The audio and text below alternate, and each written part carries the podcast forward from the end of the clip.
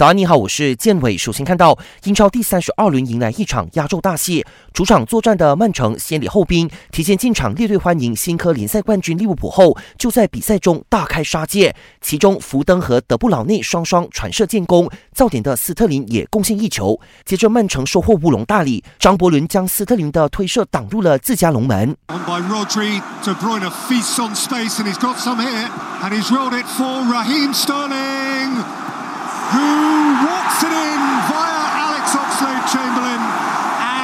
Mr City are ripping up their successes.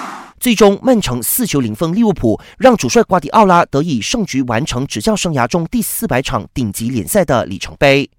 热刺也大爆冷，在丢失三球后，依靠哈里凯恩在中场前扳回一城，但已经于事无补，最终一比三不敌谢菲尔德。这么一输，热刺排名跌到了第九位，基本和欧冠说再见，就连欧联杯资格都拿不到了。西甲赛场上，皇马凭借拉莫斯主罚命中，一比零小胜赫塔菲，与老二巴萨的积分差距扩大到四分。